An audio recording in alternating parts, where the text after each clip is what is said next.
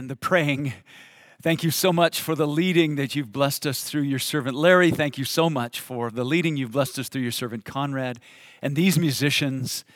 And thank you so much for the privilege we have now to be led in your word, to worship over the word. I pray for those without a purpose for life, it emerges out of this very few minutes we're studying Revelation 10. For those who wonder what the church should be doing or wonder what they should be doing, give answer, give clear direction, give bold, clear, thunderclap of answer to people's lives who need purpose and direction and inspiration and motivation to live in these last days. I thank you for your plan to do that and much more than I could imagine or ask by the proclaiming of your word. Help me be faithful. Help me be balanced biblically. Help me be careful.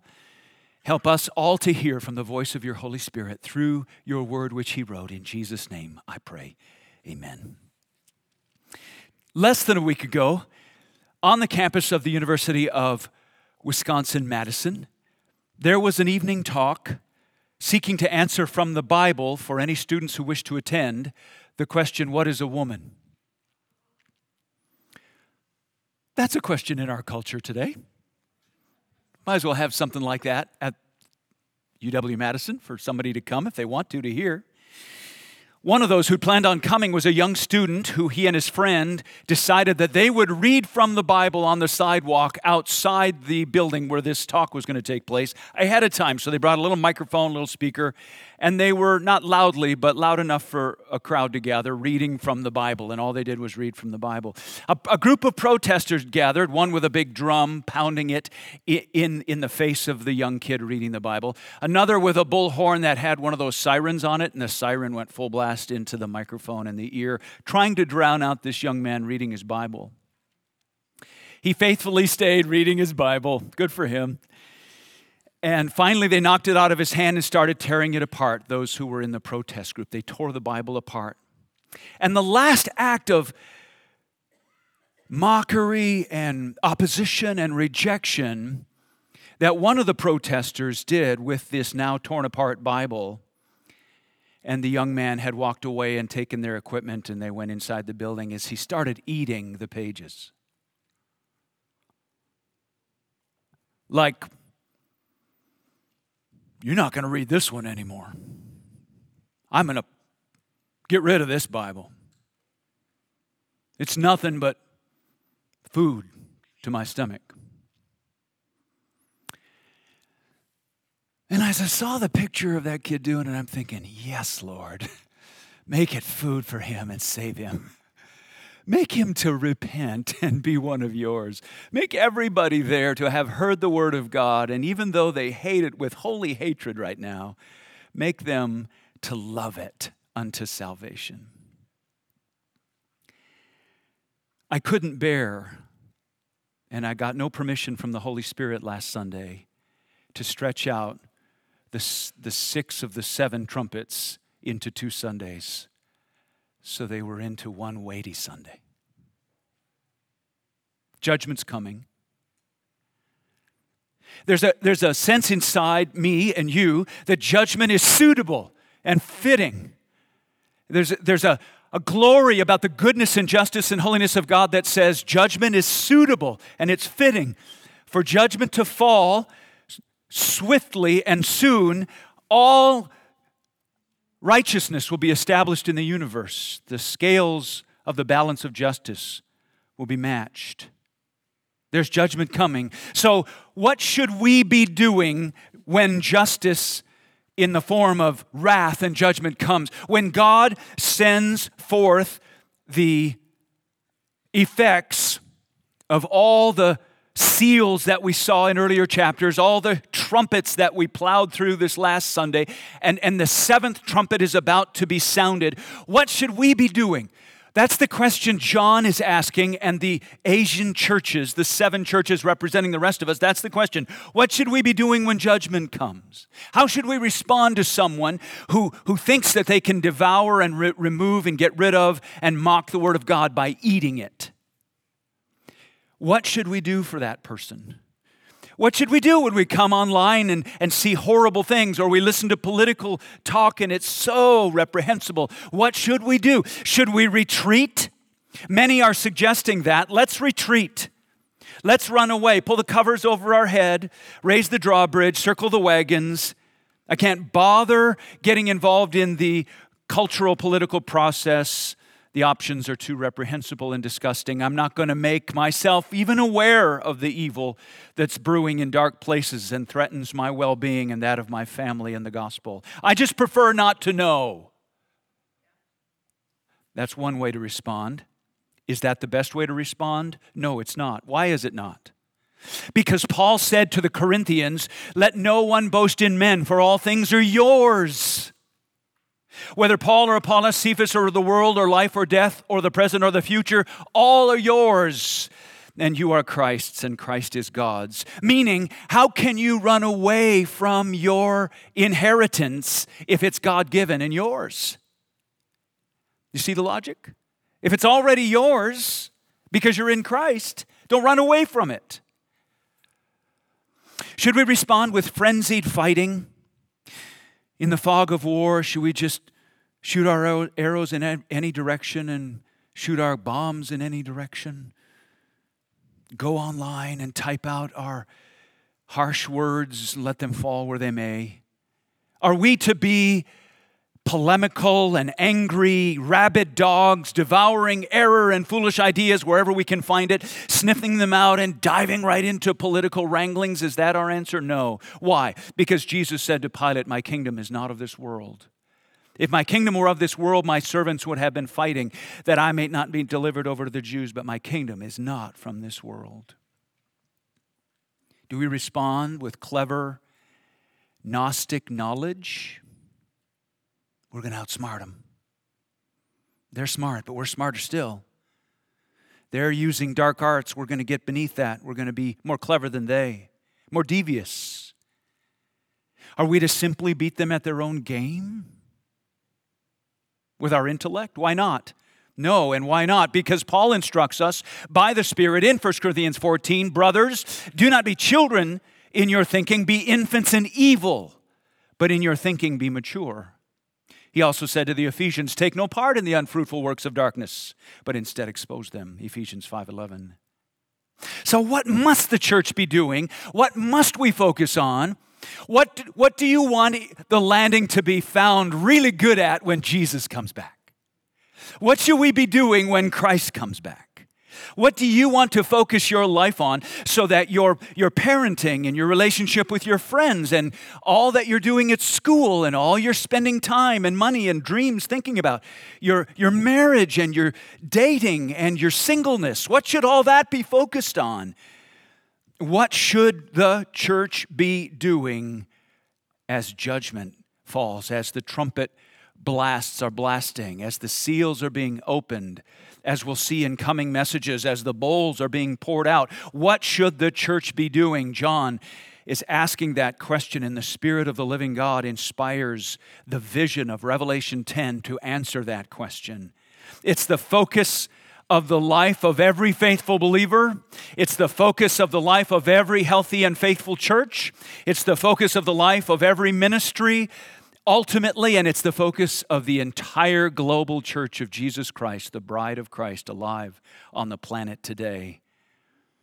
What I have found is the activity modeled and commended here for John, and John also, the seven churches, and by virtue of them, us also, is something I've seen in the wrestlings that I have engaged with in Revelation chapter 10 for a long time, but most pointedly and intensely this last week, I'm going to suggest something to you.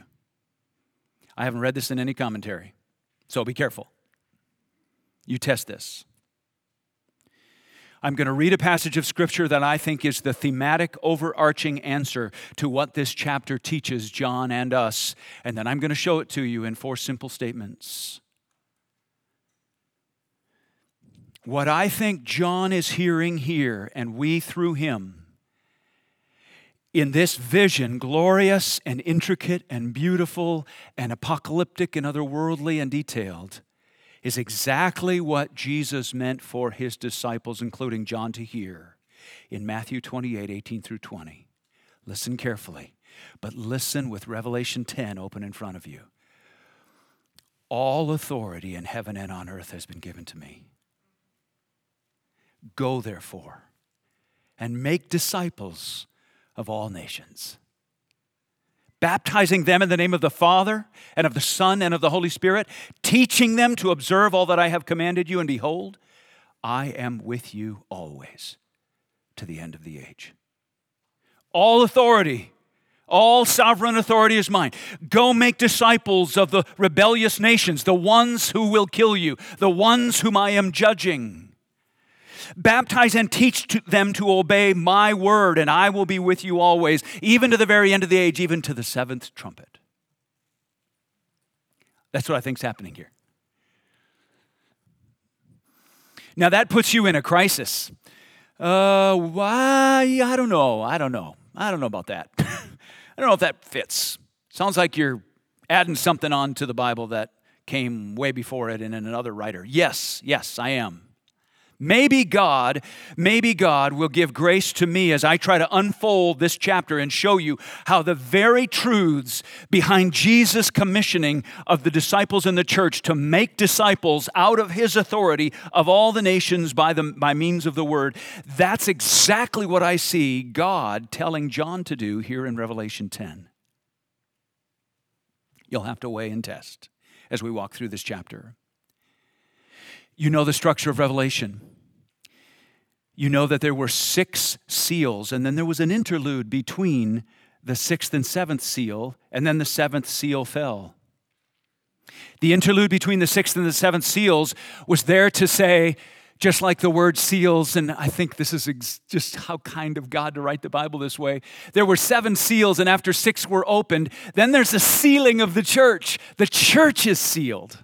So you can think of the seven seals and go, oh, that means he's protecting me. He has saved and is holding me fast. I'm secure. I'm eternally secure. And I know it and believe it, and he teaches it. The six seals and the seventh to follow prove I am sealed in him. He can let come whatever judgment will come, and I'm preserved and protected in the midst of it. Praise his holy name. Now the trumpets. The same thing. There are six trumpets, and they were brutal and difficult to walk through, but we walked through them all in one setting. And after the sixth trumpet, there's also an interlude before the seventh trumpet. And what am I to learn from God during this interlude about the church? That not only are we sealed, but what we're supposed to do is take to our lips the trumpet and blow the trumpet of the gospel to make disciples. Seals, I'm sealed. Trumpets, I'm a trumpeter. I just love the way the Bible is written. Ah, I love the way the Bible is written.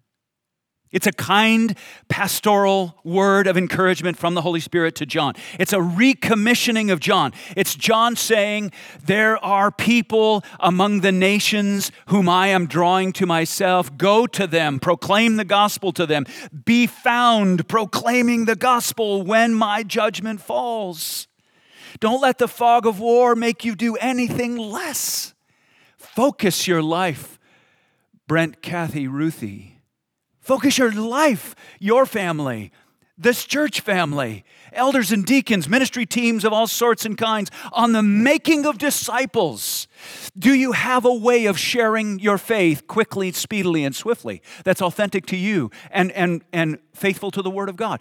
Learn one. If you don't have one, we have lots of people in this church who would love to teach you how they share their faith faithful to Scripture and true to their own experience. We as a church must gain and be trained and equipped and strengthened so that we can share our faith easily, excellently, faithfully, truthfully in any setting. Because there's going to be people who come and push this Bible out of my hand, and right down on the floor here, they will stomp on it, tear it apart, and they'll eat it, and I'll say, I hope you find it delicious.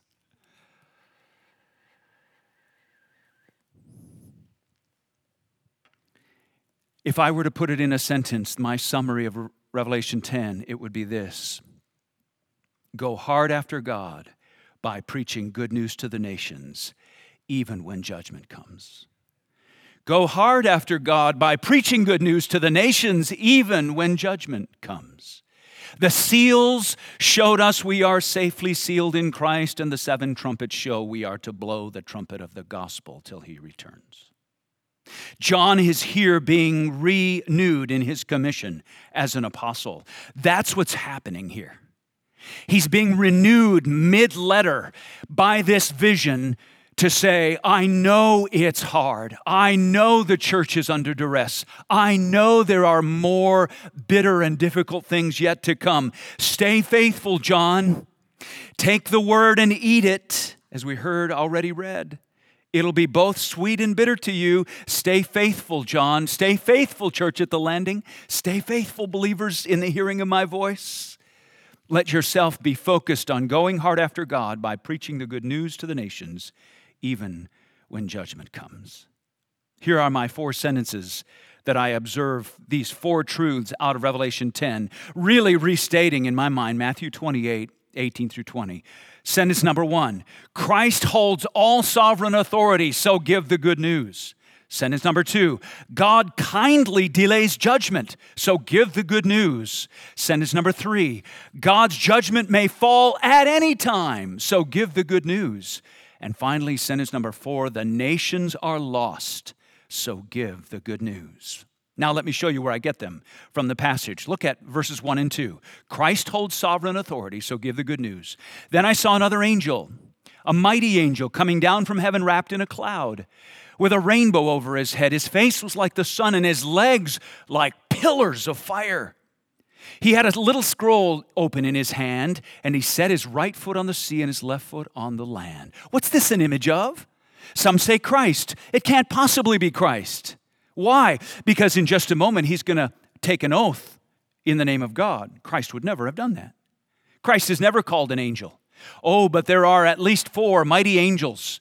This word mighty in Greek is, is the transliteration of the word uh, gibor, by which Gabriel is named in the Old Testament. It means mighty and strong in a class above all other angels. This mighty angel is coming down from heaven because he's been with Christ. It's as if he says, I know Christ. I hear his voice. I see him as he reigns, the lion of Judah and the lamb on the throne. And I'm coming to show you and reveal to you a vision of his authority. How does he do that? He's wrapped in a cloud. The glory of the Lord that covered the temple now covers this angel, revealing that the glory of the Lord is not just for the building uh, of Israel or its land, but for all the earth. He's got a rainbow over his head. Ezekiel 1 says only God has rainbows around him. And we already saw in Revelation 4 that the throne of God had a rainbow around it. But this is the mighty angel who stands near God, and the angel brings God's rainbow with him, and the rainbow always means, I caused the storm, God says. I'm the one who stills it. I caused the judgment on the earth for those who've rejected my son and, and, and my mercy, and I will ultimately have mercy on them. There's, there's sweet kindnesses built into this vision. The mighty angel, he comes down from heaven, wrapped in a cloud, rainbow over his head, and then it says, his face like the sun. We know from Revelation 1:16 Christ's face shines like the sun. It's the fulfillment of the Aaronic blessing. May your face shine upon us and be gracious to us. The face of this angel shining means Shekinah glory, rainbow, storm stopping. Grace is coming to the earth right after the sixth trumpet and before the seventh. Proclaim, church, Proclaim, John, the good news, for I bear witness to my Savior and King and yours that our Christ is sovereign. He has legs of pillars of fire, which probably mean this vision has this angel about a thousand feet tall. That's a big angel. The pillars of fire were used by God to lead Israel out of captivity in Egypt, and now the pillars of fire are the leadership by which God mercifully leads the true Israel out of captivity in this sinful world. And notice he has a scroll in his hand. This is the same scroll that Christ alone was worthy to, un, to, to take and open its seals, and now the scroll is open. The scroll is open, the seals and the trumpets are being blown, and all the events of God are taking place and being executed on the earth. Judgment is coming, and yet, because Christ is sovereign, John, take the word and go to the nations. Go hard after God, proclaiming the good news among the nations, even when judgment comes. The angel's feet straddle land and sea. There's no nation there's no nation on the other side of the sea. There's no nation as far as you can go on land that's outside the reach of God's saving mercy and grace. Go to the ends of the earth. That's what land and sea means. Absolute sovereignty is I'm straddling both. There's going to come a beast out of that sea. I rule over him. There's evil things that are going to happen on the land. The, the, the judgment is going to come, and the blood is going to ride in the streets as high as a horse's bridle. I rule over all of that, says God, by this vision. This is a vision of the mighty angel of God representing God Himself. All authority in heaven and on earth has been given to me, Jesus said, you remember. Let your heart let your heart rise and soar with joy in the vision of this almighty angel, signaling the almighty sovereign role and rule of Christ. This angel is a walking sermon that God rules on the earth, and that's meant to comfort and encourage and embolden and enlarge the heart of a beleaguered apostle and a beleaguered gathering of churches, including us. If you don't have a massive vision of the glory of God, Revelation 10 size, you will not be ready for the judgment that is to come. The most important factor about your walk with Christ right now is what you think about when someone says the word God.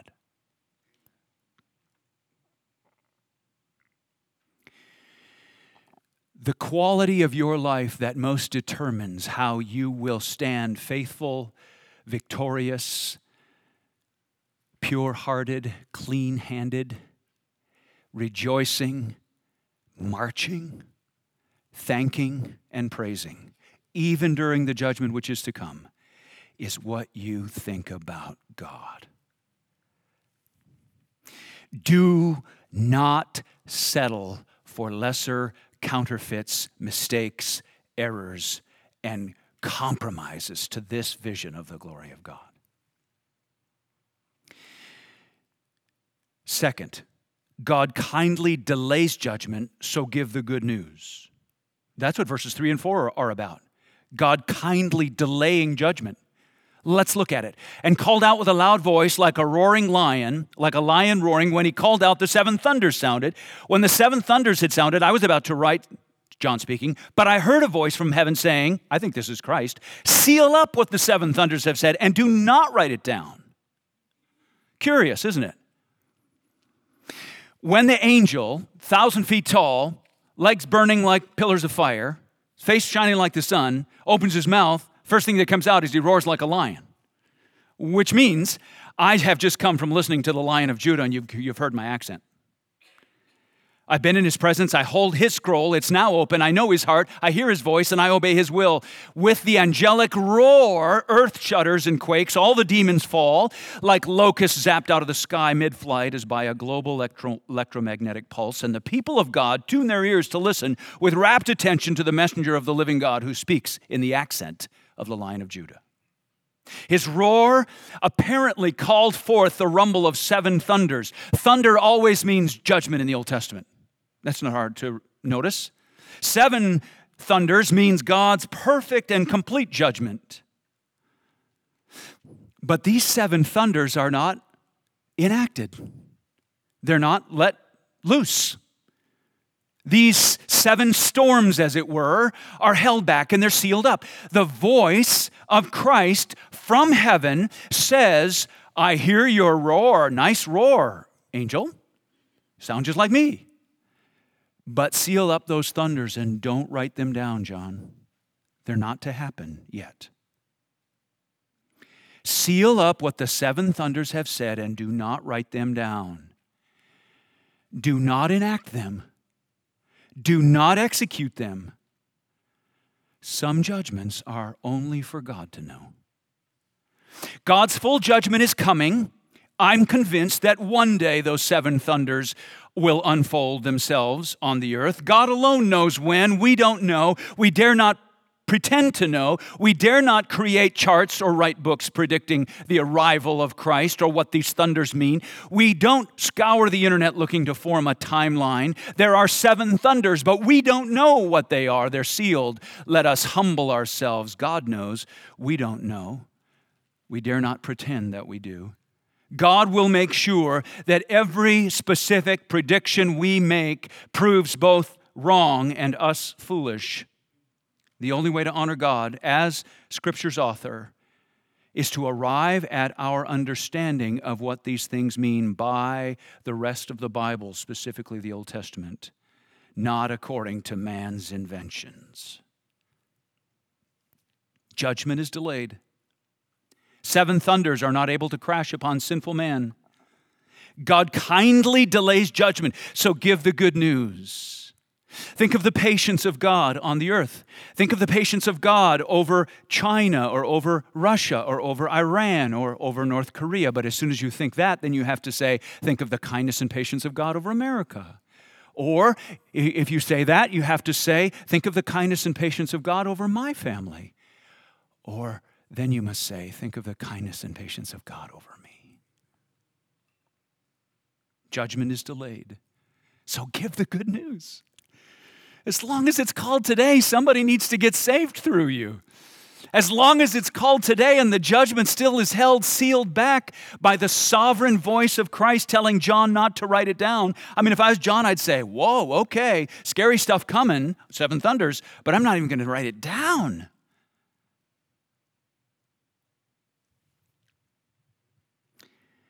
All authority in heaven and earth has been given to me.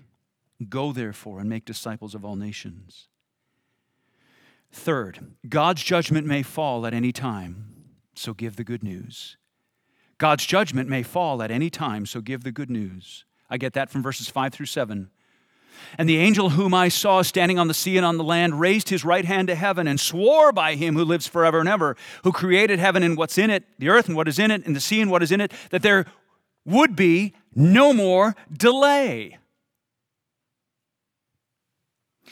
This isn't in contradiction at all to the seven thunders. God has a judgment that's going to fall when he deems best. But we're told here by this oath that the angel swears, there is going to be no more delay. And he swears by the very identity of God as creator and sovereign. This is why this can't be Christ. He'd be swearing by himself. Verse 7 But that in the days of the trumpet call to be sounded by the seventh angel, the mystery of God would be fulfilled just as he announced to his servants the prophets. Here's my understanding of this difficult paragraph. The oath that the angel takes by raising his right hand goes back to Daniel chapter 12, verse 7. You might remember that. It's where Daniel is told a horrible judgment is coming on the earth, but not yet. Seal it up. And an oath is taken by the angel back then. Now, an oath is taken by the angel, and it basically says, now that seal is open. In other words, God's judgment the seventh trumpet could blow at any time. So share the good news with everybody in your family, with every friend you have, with every coworker you have, with every enemy you know. Share the gospel of the good news. This angel's oath basically means time's up. The promise of Daniel has worked its way out in history. Christ has come, he died, he rose again, he ascended to the Father's right hand, he reigns there now. Time is up, we're in the end times. So share the good news. God plans to bring the mystery of his gospel to the earth so that it surges in the days when judgment is about to fall. I remember how full Emmanuel Baptist Church was on the Sunday right after September 11th, 2001, in South Minneapolis. Several new people, visitors, came to church after the towers had fallen. Church buildings will become obsolete when fire falls from heaven. Death will reign everywhere Is there anyone near to death you know that you haven't shared the gospel with who needs saving? Are there nations, are there tribes and peoples and tongues where death of, of famine or disease or plague or oppression or natural disasters is riddling through the population and they have no hope or no cause to trust in Christ for they've never heard the gospel? Verse 7 but that in the days of the trumpet call to be sounded by the seventh angel, the mystery, when the Bible talks about mystery of God, it means how God is going to be both just and justifier to save ungodly sinners from Israel and from the Gentiles through faith in his Son. That gospel mystery is captured by this word, mystery of God, would be fulfilled just as he announced, it's compared just as, that's a comparison, but to the word announced as he announced to his servants the prophets. This English word announced that's in verse 7 is euangelizē or euang, sin. It basically means God preaching the good news to his servants, the prophets. That's how we know this mystery of God is a shorthand for the gospel itself. God gave to the prophets, and the prophets proclaimed and were killed for it, and then it was fulfilled and enacted in Jesus' first coming. And now we have it through Old and the New Testaments, the gospel of God, that we are to proclaim to the lost in times of judgment. Listen to Joel. He says, And I will show wonders in the heavens above and signs on the earth below. This is, this is what Luke records, Peter preaches, quoting Joel in, in the moment of Pentecost when Christ had ascended to be with the Father, so 2,000 years ago, and it's true all the way through the last 2,000 years and shall be till he returns. And I will show wonders in the heavens above and signs on the earth below blood, fire, vapor of smoke. The sun shall be turned to darkness, the moon to blood, before the day of the Lord comes, the great and magnificent day. And it shall come to pass, you know this, that everyone who calls upon the name of the Lord will be saved. Repent and be saved. That's why the book of Revelation is here. That's why the judgments are so fierce. That's why the horror of sin before the living God deserves judgment. That's why you and I have our stomachs turn when we think about the judgment against my sin and your sin. And all of a sudden, Revelation chapter 10 gives us our marching orders for our life as a church.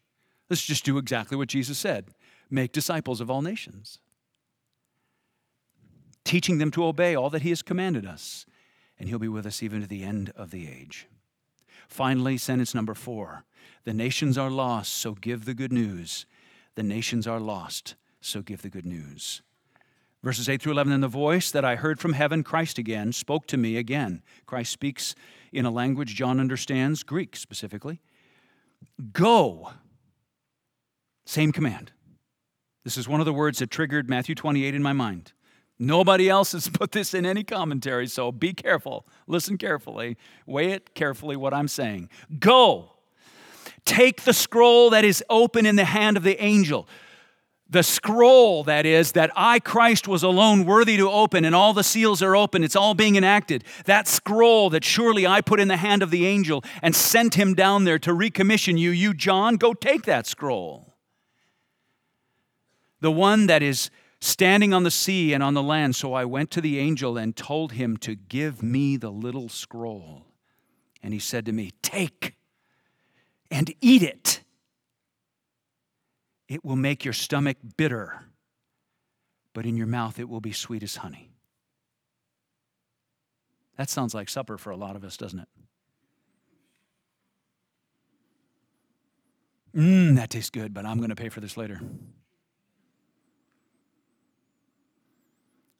Verse 10 And I took the little scroll from the hand of the angel and ate it.